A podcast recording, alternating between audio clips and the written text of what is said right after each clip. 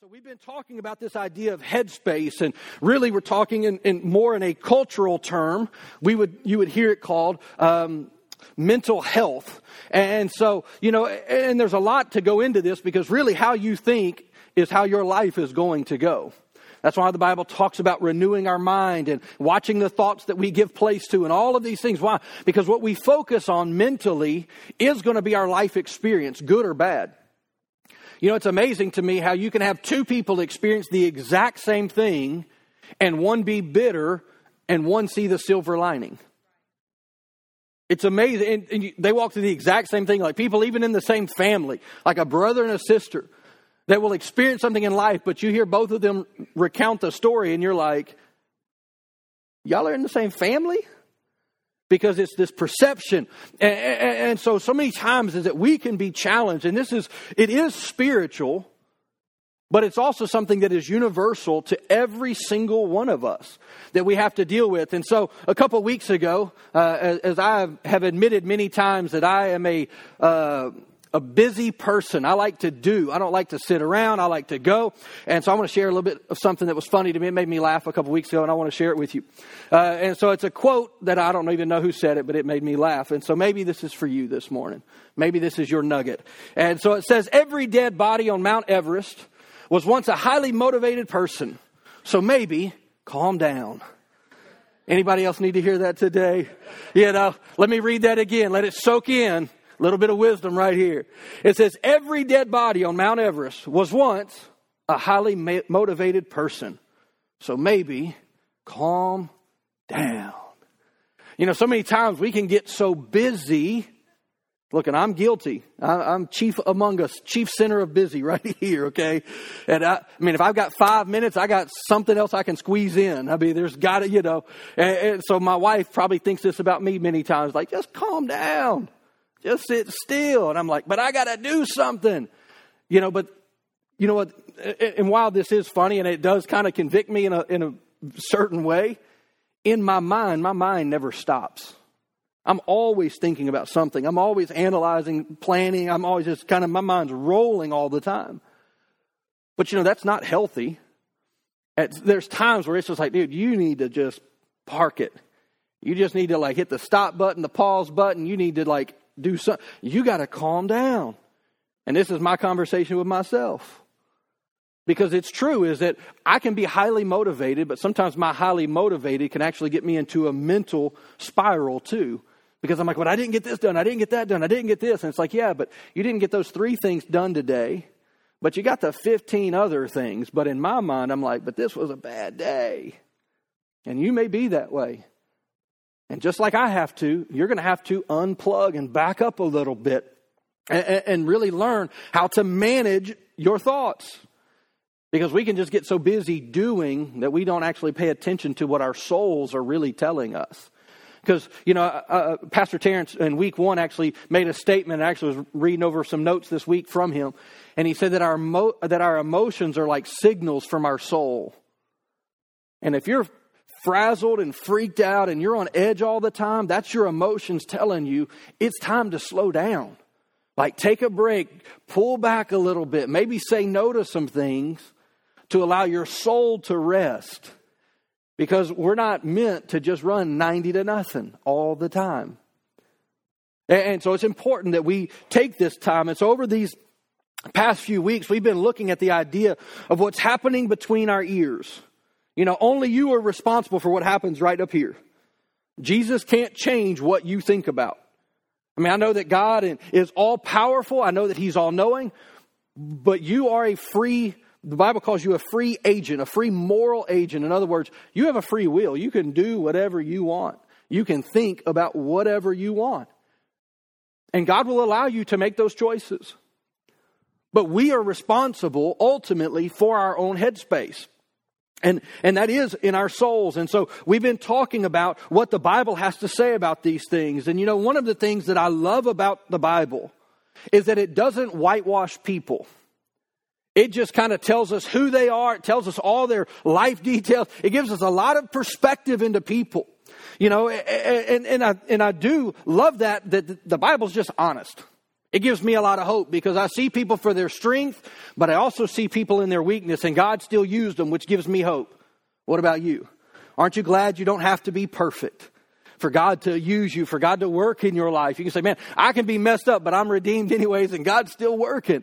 Why? Because we see that throughout scriptures. And so we see the good, the bad, and sometimes even the ugly parts of people throughout scripture. And I love that we don't just see the one angle that shows the, all of their good things, and, and all, but we also see their weaknesses, their struggles, their humanity, their failings. And yet we can see this, and I, I love how that God uses imperfect people. I'm very thankful for that.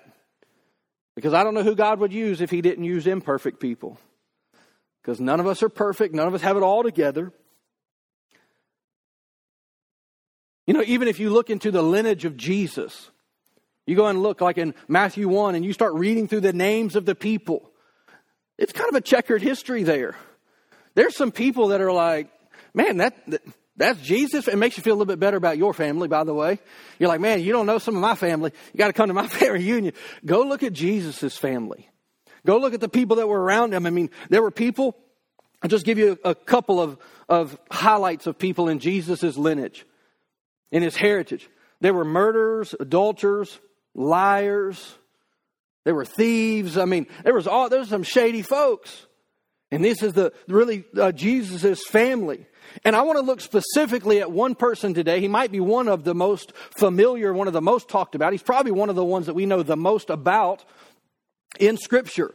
And so he actually, we can see he actually wrote large portions of, of Scripture. And if you don't know who I'm talking about, I'm talking about King David.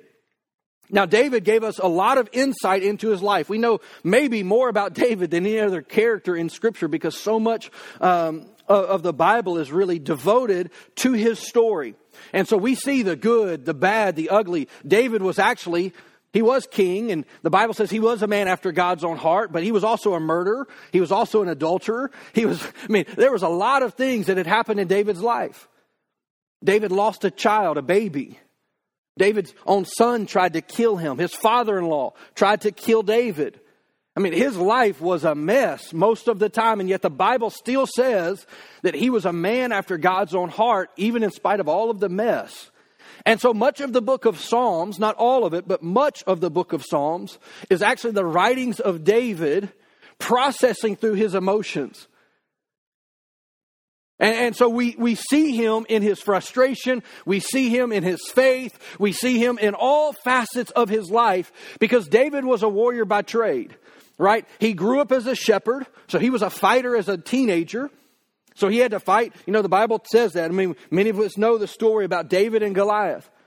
And he goes before King Saul, who would eventually become his father in law after he defeats Goliath. And, and King Saul looks at David and says, Hey, boy, you don't know what you're doing. This is a trained killer.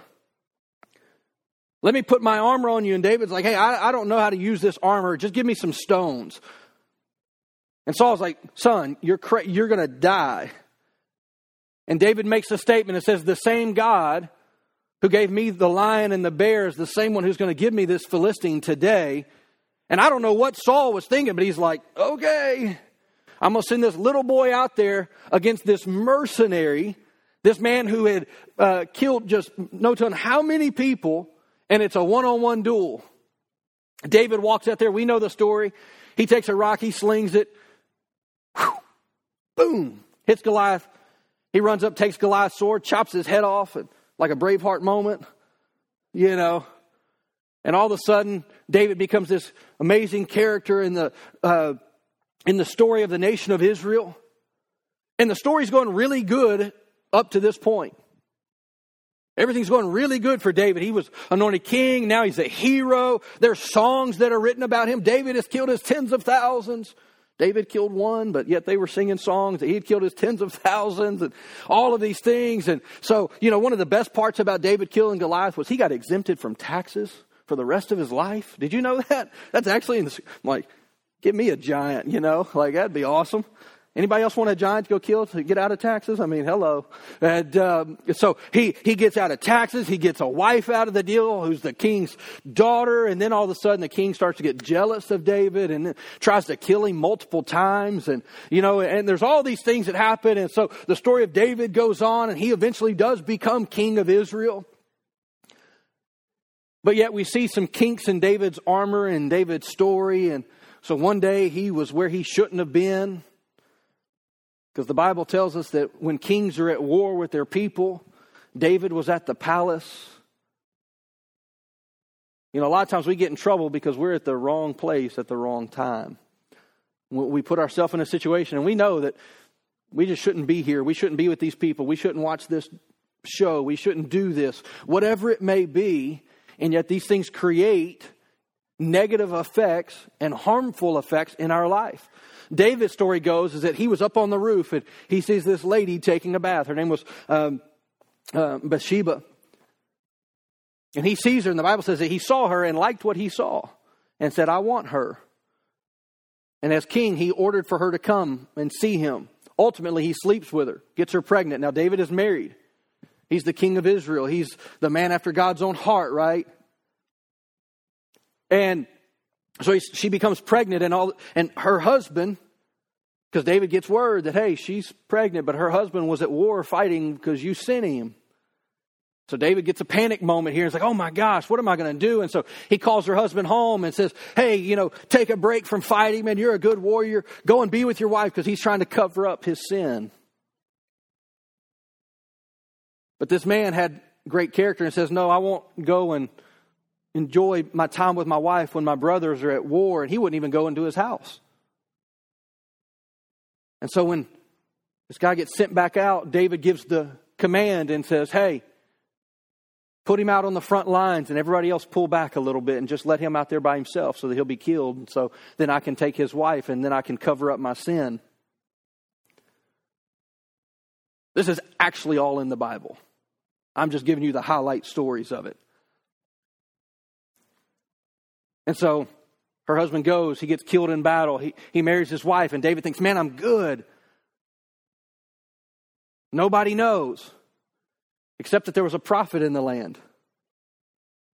And he came and but you, you would have to understand the the dynamics of the nation and how it worked. But there was a king, but there were also prophets that God would speak through. And this prophet Nathan comes and confronts David, although David doesn't know it. And I won't go into the details of it, but ultimately, he sets him up and, and, and, he says, gives him a story. And David's like, Who is this man? Because this man deserves to die. And the prophet looks at him and says, You are that man. And then David breaks in repentance. And it's like, You're right. And, and all of a sudden, he has this moment before the Lord, right? And so we can go look in the book of Psalms. And, and this is just one part of David's story, by the way. There's many others many other parts of his story that, that we see him as being a very normal human being. The highs, the lows, the goods, the bads, the, the terrible, the heartbreaking. And yet the Bible still says that he was a man after God's own heart. And yet David had to fight his mind. He had to fight his emotions. He had to fight his feelings many times so that he could continue to, to do what God had called him to do because he did have a call on his life. And so I want to take a moment here this morning, a few moments, and look at some a passage, one passage of scripture specifically that David wrote, and it's in Psalm 69. And I want you to see uh, really how he how he, he processed through his emotions. Because I know that you may say, well, I'm just not a very emotional person. You, you have them. You just know how to bottle them up. But what happens when we bottle things up is that it comes to a, a pressure point until we explode. That was me for years. Is I just took, took, took, took, took until I couldn't take it anymore, and then I would just explode. And anger would come out. And I never would voice my, my feelings or my emotions. I didn't know how. Not in a very good way. And so we have to learn how to process what's happening in our soul. It's not just our thoughts, it's our emotions. Thought and emotion are not the same things because your thought can tell you this is crazy and you can still be really angry about it. Your thoughts will tell you this is stupid, but yet you're still ready to fight. So they're not the same things. Emotions come out of your soul. Your mind is your intellect, your thought. Yes, it plays a part in your emotions, but your mind is not your emotions. Emotions are your soul. And it's a, I'll say it this way it's another compartment of your soul. Because your soul is comprised of your mind, your will, what you want, and your emotions. It's a three, really three parts of your soul. Mind, will, and emotions, thoughts, desire, what you want, and how you feel. Now, if we're not careful, we will give in to what we feel and we'll allow our feelings to rule our life. And this is what happens in this story with David. Is he got in this moment, he kind of gets set up by the prophet and David gets in his emotions and makes this statement about, oh, whoever this man is bringing to me, he deserves to die. Well, that's in his emotion. And then all of a sudden he gets checked by the prophet and he says, well, yeah, but that's you. And David had to respond in a certain way. He needed to respond in a certain way, which is actually into repentance.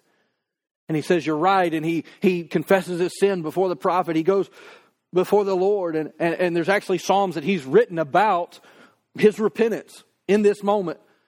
But I want to look at another uh, passage here in Psalm 69. And again, this is David. And, and if you go and read David's life, it was kind of a roller coaster. It was highs and lows and highs and lows. It wasn't just this kind of steadiness that we would think maybe from a, a patriarch of the scriptures.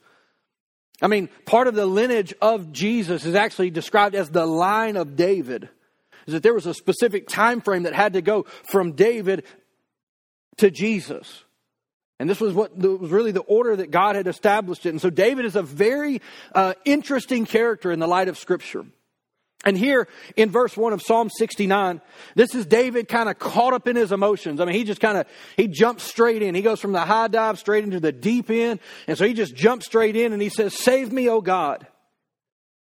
says, For the floodwaters are up to my neck. says, Deeper and deeper I sink into the mire. says, I can't find a foothold and I am in deep water and the floods overwhelm me. Now, this isn't just poetic in his writing. This is actually how David feels.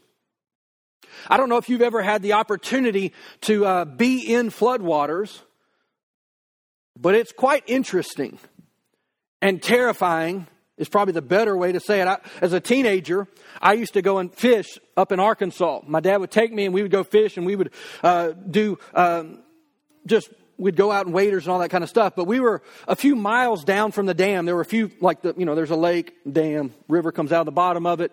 And, uh, but every now and then they would do what they call generating, which what are they? They're generating electricity from the dam. They would open the dam up, water would begin to flow out, would create power. And so if we were up at the first kind of fishing hole, you could hear the sirens go off.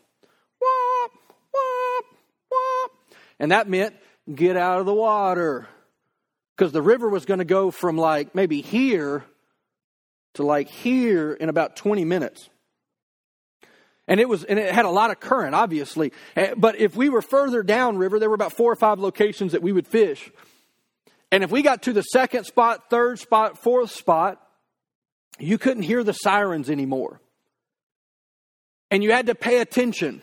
You had to do things like pick a rock that's sticking out of the water, and if all of a sudden the water's rising and gets above that rock, that's your cue that you better get out of the water. So one particular day, we were fishing, and uh, there was this one particular spot, and we would always cross over the river and then walk down the river like a mile. Uh, so quite a trek in waders and all these things, and all of a sudden we're sitting there, and there's a group of us fishing, and we're all talking, maybe six of us or something, and um, we. Um, you know, and, and so we notice that the sound, you if, if you've ever been in nature, you, you learn to recognize the sounds of things, right? So we're out there fishing, we're having a good time, we're catching our fish, we're laughing, whatever. And then we keep having this conversation like, hey, is the, is the river starting to come up? Or the water starting to rise? You're like, ah, no, it's just fine, it's fine. So this goes on for a little while, maybe 10 minutes, 15 minutes or something. Then all of a sudden we realize, like, hey, the river's coming up. Well, we've got like a mile hike back up river to cross because there was nowhere to cross in this particular area. It was too deep normally. And so we are hiking back up. We get up there to where we can cross. It's a little shallower and a little bit thinner part of the river. And so uh, it was my dad and a friend of his who had was actually just recovered from hip surgery, and we out there fishing. And uh, I mean, like this was his first outing from hip surgery, and so my dad's helping him, and so the rest of us are you know teenagers, and so we all take off across the river, and so we're all get across, and my dad's helping his friend. You know, we took all their gear from or whatever, and he's just helping his friend. Now, if you've ever been in a river, you know that the rocks aren't flat, nor are they smooth. And they get slippery. And when the water's rising and what used to be at your knees is now at your waist, or even a little higher up to your chest, all of a sudden what used to be really easy to walk across is now a challenge. And ultimately, what happens is, is that, and I don't know exactly who, what, all I know is the next thing I saw was my dad and his friend getting taken downriver because somebody lost their footing. I don't know who, I don't know how, but there they go. Why? Because the, the, the pressure of the water was too much. And it took them down. Now, they were fine, everything, pretty scary moment, but I learned a lot about floodwaters that day. Namely, don't get in them. And here, this is what David is talking about. He says, Hey, the floodwaters are up to my neck. Like, I'm about to run out of air in just a moment. I mean, I don't consider myself claustrophobic. Like, tight spaces don't typically bother me. Uh, you know, they just typically don't. I've had a few moments where I'm like, yeah, I didn't like that. And I uh, don't want to go back into that situation. One time I thought I got stuck in an attic in the summer. And I'd wedged myself into a spot and nobody was with me and I thought I couldn't get out. I got a little claustrophobic then. I was like, oh my gosh. But if water's right here, I might start freaking out a little bit. Let's be honest, I'm going to start freaking out a lot a bit.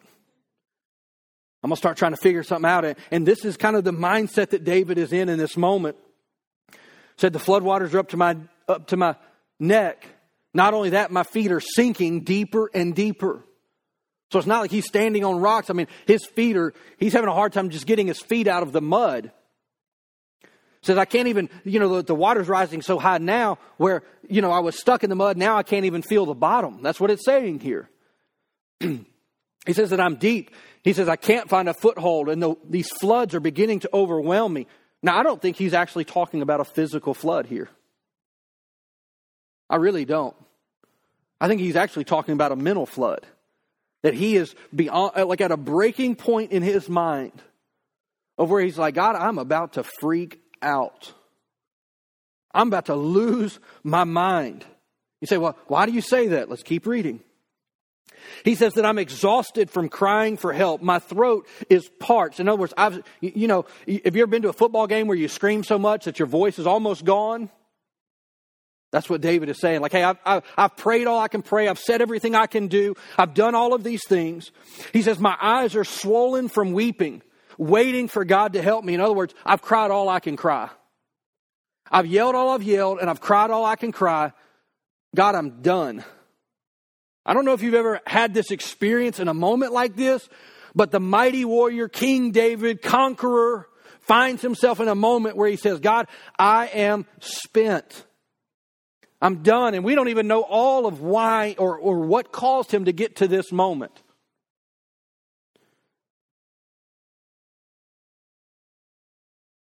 See, David not only lost his voice, I believe that David also lost his sight. I believe he had been looking for God, waiting for God, praying to God, waiting to see God work. And he's like, God, I, my eyes have, have strained so long that I can't even see straight. And in this moment, David really, and we understand because now, again, this is Psalm 69. This is the same guy who wrote in Psalms 23, though. Well, let me say it this way is that his voice had failed, his eyes had failed because he had been looking for God. He'd been looking for God to work and searching for God in the midst of all the mess. But he knew that God would never leave him as well. So even in this moment, why? Because Psalms 23 he says, Though I walk through the valley of the shadow of death, I will fear no evil. Why? Because you are with me. So even in this moment where David is in, later on in the book of Psalms, he's like, God, I'm still crying, I'm, I'm still praying, I'm still looking, but God, man, I'm at my wit's end. I, I'm there. But yet he still has this knowing in the back of his mind that God is with me. But this is what I, I, need you to hear today is that knowing that God is with you and being able to see or feel him are two very different things. Sometimes you may find yourself in a moment where by faith you're going to have to trust that God's promised me that he would never leave me, that he would never forsake me, and that even in my in the worst moments where yes, the flood is rising up, I still believe, God, you're with me. Even if I can't feel you, even if I can't sense you, I trust that you're true to your word, that you're faithful to me, in spite of all of my emotions. And I'm not invalidating your emotions at all.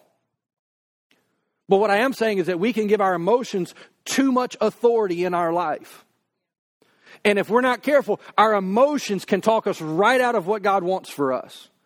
And I say this as somebody who has to deal with my emotions all the time.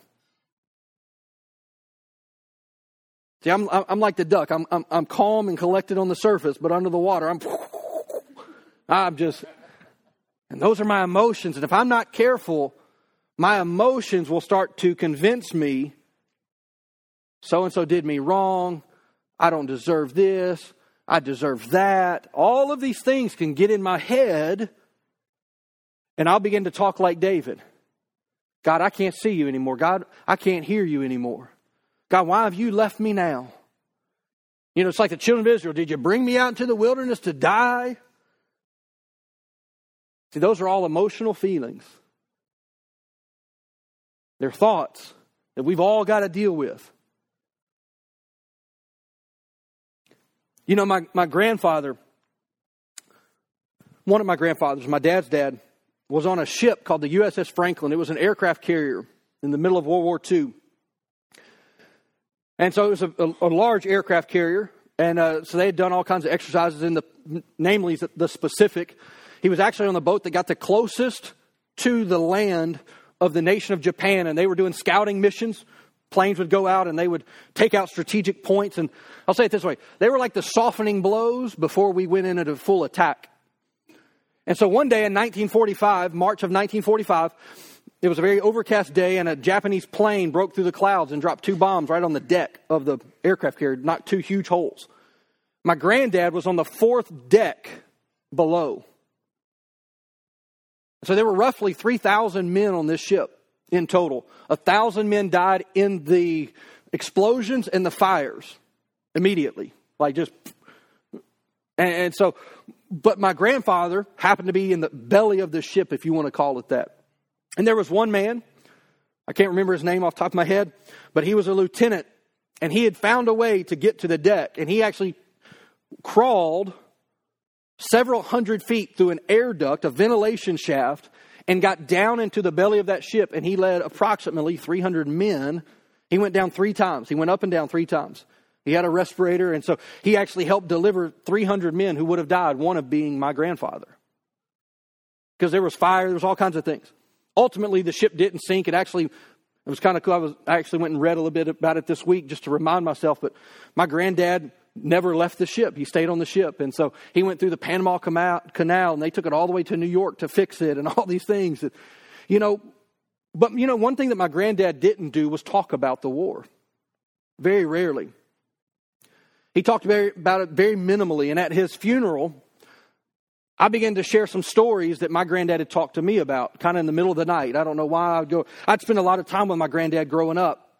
We were pretty close, and so I'd go and spend a month with him or month and a half with him during the summer. I, would love to go out there with him because he would take me to breakfast and let me go fish, and, and he let me do whatever I want to do. Let's be honest about it. And uh, my grandmother would take care of me, so I'd go fish all day, get sunburned, come home. They'd take care of me, all those good things. And um, but one night I happened to be at their house, and I remember I was asleep on the couch, and the TV was on, or, and uh, my granddad walks in, and he began to talk to me. Now I'm a boy. I, I, if I had to guess, I'm probably eight to ten, maybe something like that. Maybe not that old, but he began to because it happened to be on, and I don't know if he changed the channel or what, but he began to talk to me and said that was my boat. And I had no idea what he's talking about. And he said, Well, in World War II, that's the USS Franklin, and where you see it there in smoke. And he began to talk to me about it. And I wish that I could go back and rehab that conversation with him because I have a lot of questions. But unfortunately, I was too young and too half asleep to really ask any questions. But I was telling my grandmother and my dad and my uncle at his funeral. We're standing there. There were some pictures of my granddad from, from World War II, and we're talking. And I began to share this, and my, my uncle began to cry. And he said, Dad never talked about that to me. You know, and there's a lot of baggage that all of us carry that we never talk about. In terms of a soldier, and when we hear these things talked about, you know, I came across this article from a chaplain of the VA, and he made this most interesting statement to me, or uh, in, in the writing that he wrote. And he says, It's been said that veterans don't come home from war, that they come home with war. And we've heard a lot about this in the last couple of years, and it is true. We hear the term PTSD. It's a real thing, it's a very real thing.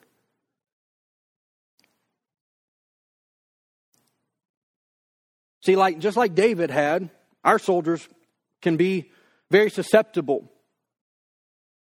They say that one in five soldiers experience severe symptoms of PTSD or depression. Just to give you an actual statistic, 2012, the VA put out a report that said that we had lost more soldiers to suicide than in the Iraq and Afghanistan confrontations. At one point, 22 soldiers took their life a day in America. Now, these are veterans, and you say, well, why do we honor veterans? That's why. I had a friend who was in the push to Baghdad, one of my, actually, the best man in my wedding. Was when we originally went into Desert Storm, he was part of the, the Rangers who pushed through and were some of the first there. And I began to ask him one night about it. And he, this was his response. He said, I saw things that no human being should ever see. And he said, I can't talk about it. And I mean, we were, we were almost brothers. I mean, we were super, super close. And I just thought, man, I, I don't know what he saw. And he shared a few things with me, but not in great detail. And I realized not all of us are soldiers. Not all of us deal with things at that extreme. But the thing about it is, is that we have our own, can have our own PTSD. I mean, even the term, I don't even know if you know what it means. It's post traumatic stress disorder. So if you've had trauma in your life, you're very likely, unless the Lord has worked, unless you've put in some work and allowed the Lord to work and gotten some help, there's a chance that you're still dealing with some things. You're still dealing with the fallout of things that maybe even happened to you as a kid. Maybe even things that you don't even remember, but it's in your soul. And unless those things get healed, you will deal with the ramifications even if you can't put your finger on it. Like, well, I just don't trust anybody. There's a reason. There is a reason. Well, I mean, you know, people just never do what they say. Why do you think that way? There's a reason. And you need to invite the Lord into those moments. And so, you know, and, and it can look in very, in a lot of different ways. We can talk about PTSD, but there's anxiety and depression, and they're real. These are real things. This isn't just mind over matter many times. I mean, I consider myself to be a fairly mentally strong person. And I've shared this even a few weeks ago. I've dealt with depression. It's not just mind over matter. It's not just, oh, well, you've got to replace those thoughts. You've got to change those things. How do you do that? Because, I mean, what we just read there in Psalm 69 sounds like David's pretty depressed.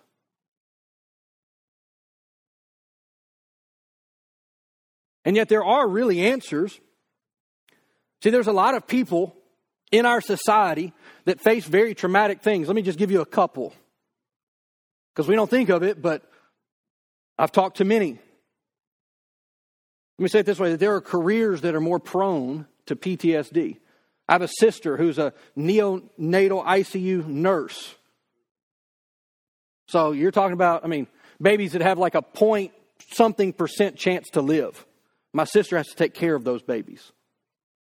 So severely premature, whatever the whatever it may be, she has to process through her emotions and she doesn't cry at work, she cries when she goes home. So let me give you just a, a few, a short list.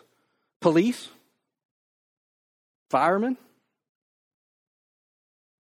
doctors, nurses, there may be things that you deal with. I mean, you can even think of it this way. Think about if you were a mechanic, machine shop, and people get injured on the job. You may see some pretty horrific things. Well, those things happen in your soul. They don't just happen at a, at a surface level, they, they affect you. But they're not reserved for particular professions. I've already mentioned it. There may be life experiences that you've had that affect your soul. And, and so, what do we do with these things? See, this is the way I would describe depression and anxiety, just to kind of try to figure out some way to, to put it into words, and you may associate with these. Is that depression and anxiety can be like a prison with no walls, with no definition, with no boundaries, and no exits. It can be very isolating, dark, even to the point of becoming very numb. That's the best I can do to put what depression feels like. It's like a dark room that you just, there's no definition to it. It's like, what do you do? Where do you go? And how do I process through these things? What I want you to know this morning is this is that there is hope, that there really is light, that there really is life outside of that space. You say, well, how can you be so confident? Because I know that room very well because God delivered me out of that place through the power of the cross, through the work of Jesus. And so I can tell you, as somebody who has walked that road, that God is faithful to His word, that even when I feel like, man, God, I am at my wits' end and I'm at my limits, that God still shows up and God is still in the business of showing up. So in, in Psalm 69, we need to take a look and see how David responded to his emotions. It says here in verse 13, so remember, David says, Hey, I've, I've, I've cried all the tears I've got. I've yelled all the prayers I can pray. I have no voice left. David's like, I'm spent. And yet here he says, But I keep on praying to you, Lord, hoping that this time you will show me favor. He says, In your unfailing love, O God, answer my prayer for your sure salvation. Rescue me from the mud don't let me sink any deeper. Save me from those who hate me and pull me from these deep waters. And don't let the floods overwhelm me or the deep waters swallow me or the pit of death devour me. He says, answer my prayers, O Lord, to, to your unfailing love or for your unfailing love is wonderful. Take care of me for your mercy is so plentiful. See, David had to begin to tell himself a different narrative, a different story. He had to start reminding himself that God is good even in spite of my situations that are not good. And sometimes we have parts to play in our prisons, and sometimes we don't. There are two types of sin in Scripture. There's the sin that we commit. Well, we need to go to God and ask for forgiveness for the things that we do. But there's also, the Bible talks about that it's the sin of omission, the sin of commission. We commit sins, but there's also sins that people commit against us. And that takes on many forms, many factors, all kinds of different things. But we have to realize is that God is still faithful. That His grace is enough. That Jesus still heals the drama and the trauma of our pain and our past. Because when we're talking about mental health, it's not so much about today as it is about yesterday. Because so many times things are good, and you may have even had the thought, you look at your life, you evaluate your life, and you're like, I should be happy. I have the things I want. I'm good, but yet there's something on the inside of me that is still not okay. That's telling you that today is fine, but you've not settled yesterday. I mentioned about our vision earlier about finding freedom. That is what we're talking about is that you can be saved, you can be you can know the word of God, you can know all of these things.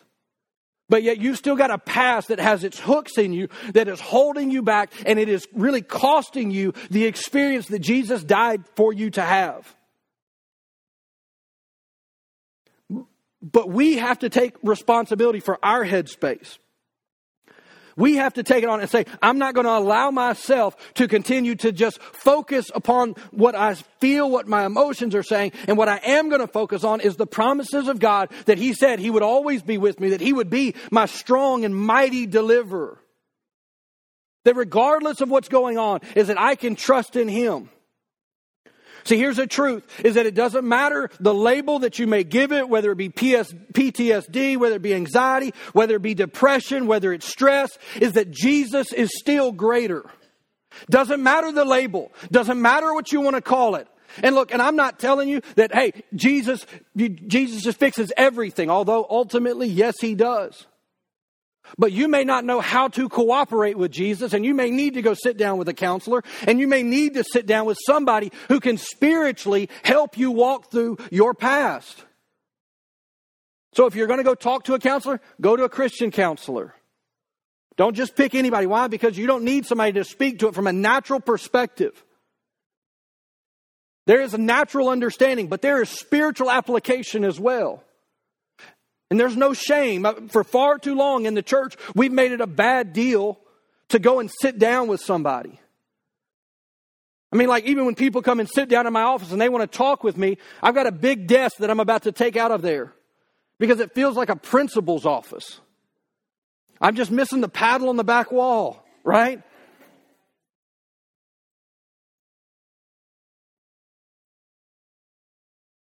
But so many times it's like, oh man, you went and sat down with pastors. Is it that bad? We went to marriage counseling. Oh, y'all getting divorced? No, we just want to be better. But in the church, we've had this stigma about even going to get counseling. We have a stigma about, you know, a few weeks ago, Pastor Terrence, this altar was full of people right here. And I can tell you what a lot of the people here were thinking. I wonder what the people behind me are thinking right now.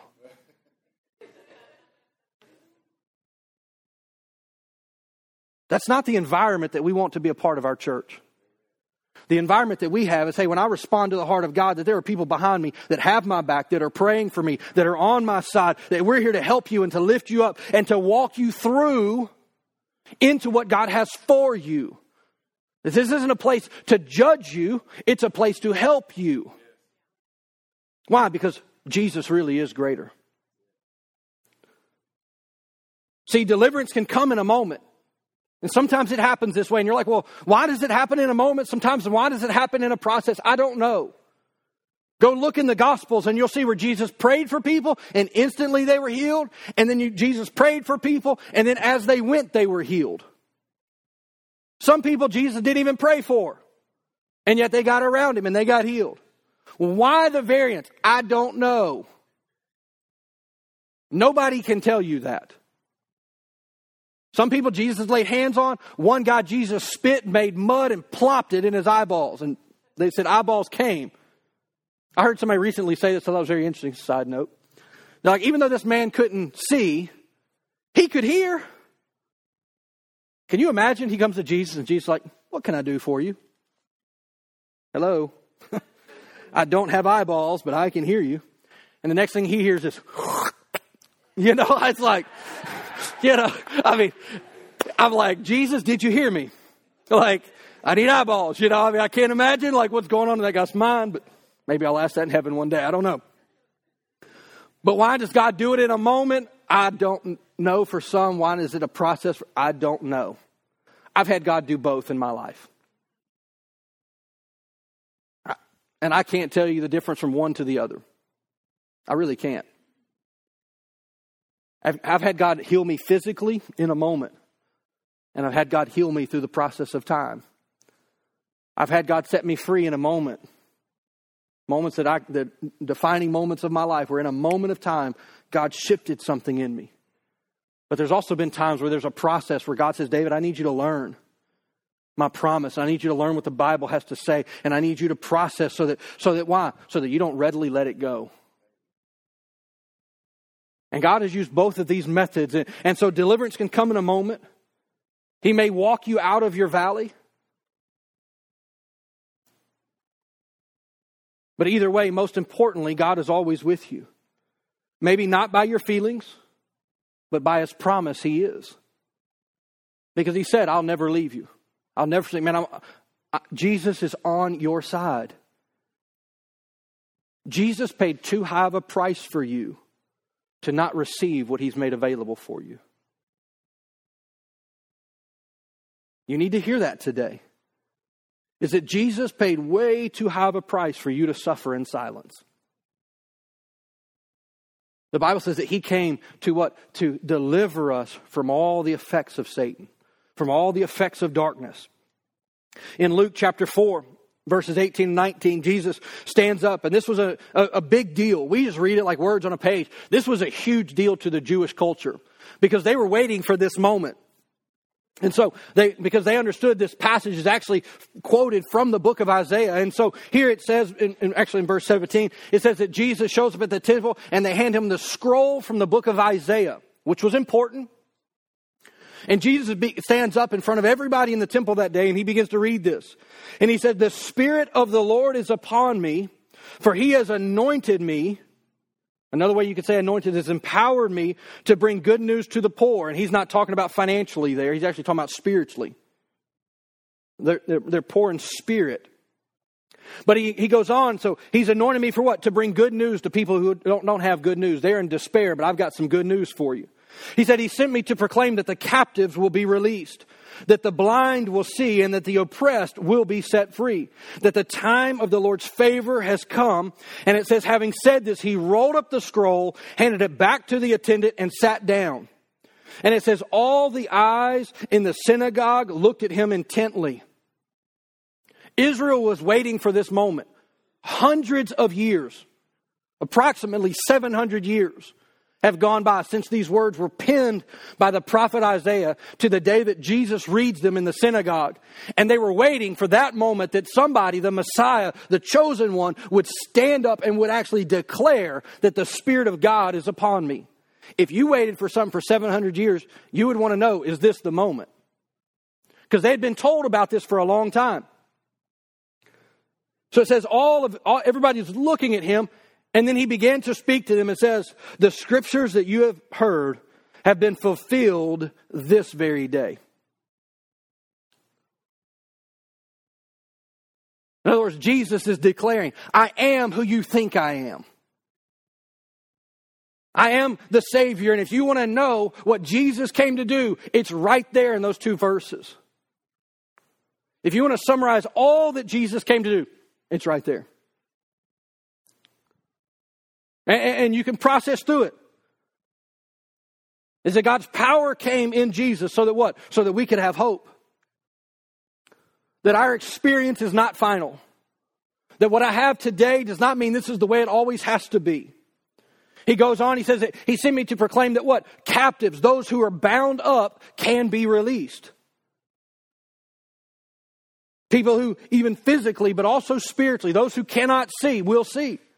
He says, So the oppressed will be set free. That word oppressed literally means to be weighed down, it means to place a heavy burden upon. See, and the devil, he, he, even if he can't get us to sin, he'll just keep trying to add weight to us. Weight and just heavy and heavy and heaviness. Isaiah 61 actually gives us another scripture. And this is a promise from the Lord. And it, it says, in verse 3, it says, To all who mourn in Israel, that he, being who? Being Jesus, will give you a crown of beauty for your ashes. What looked like it was done for, God says, No, I'm going to turn it around and I'm going to make it a thing of beauty. I'm going to give you a joyous blessing instead of mourning. I'm going to give you some praise. I'm going to give you a shout instead of your despair.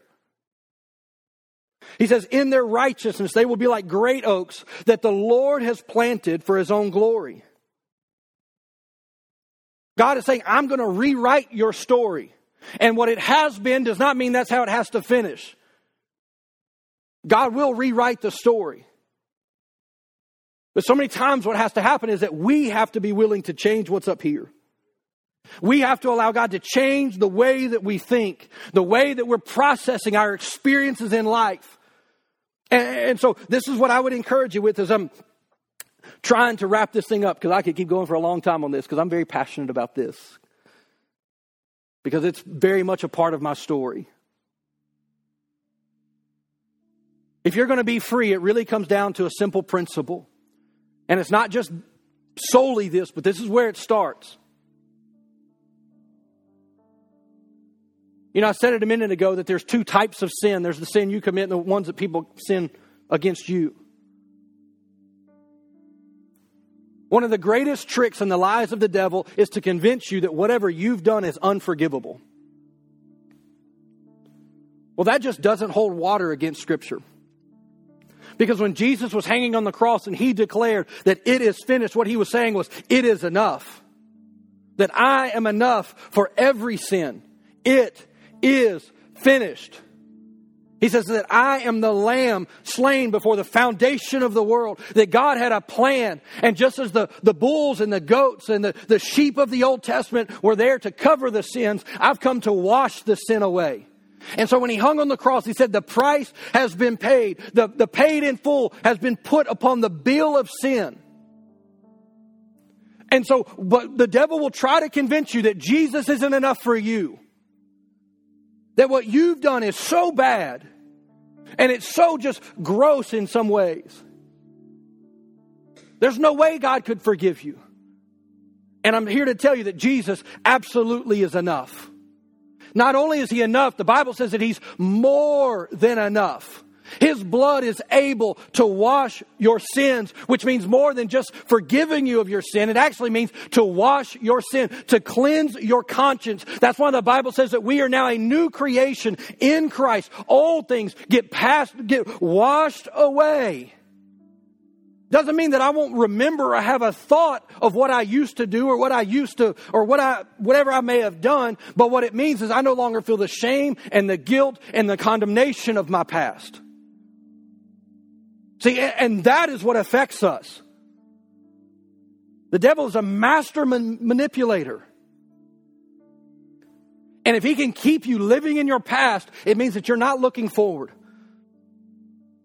And so you have to receive and, and understand and grab hold of, even if it's by faith. Even if it's just by faith saying, God, I believe that I'm a new creation. I may not feel that way, but I don't care about what I feel. What I care about is how you see me. And your word says that you see me as fresh and new and pure before you. That you're not holding anything against me because Jesus has paid my price. He paid the price for my sins. And that's a very important aspect. Is that you have to understand that you can be forgiven right now. And this is why it matters. Because if you can't receive forgiveness from the Lord, you can't forgive anybody else. Jesus made, the disciple, made a statement to the disciples and says, Freely you have received, now freely give. Receive, now give. So you've got to receive forgiveness to really forgive somebody else. Because it's easy to look at somebody else's sin and think they're horrible and not think about your own. Not remember where God has brought you from. It's a humbling thought, and sometimes we need to be humbled. We need to be reminded of who we were before Jesus.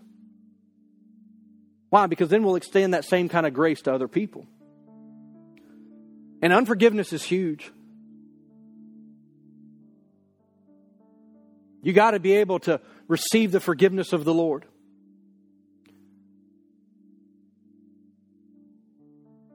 Forgiving others, look, just like it happened, and this is just a truth.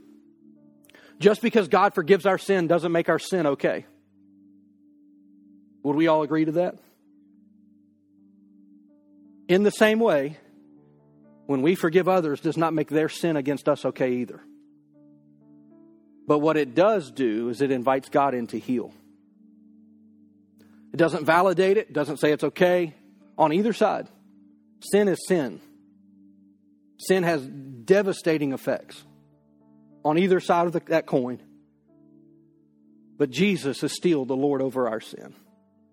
He's still the Savior over our sin. He's still the deliverer from our sin. And so this morning, what I want to do is I want to pray for a moment, I'll give you an opportunity here in just a minute to receive Jesus as the Lord of your life.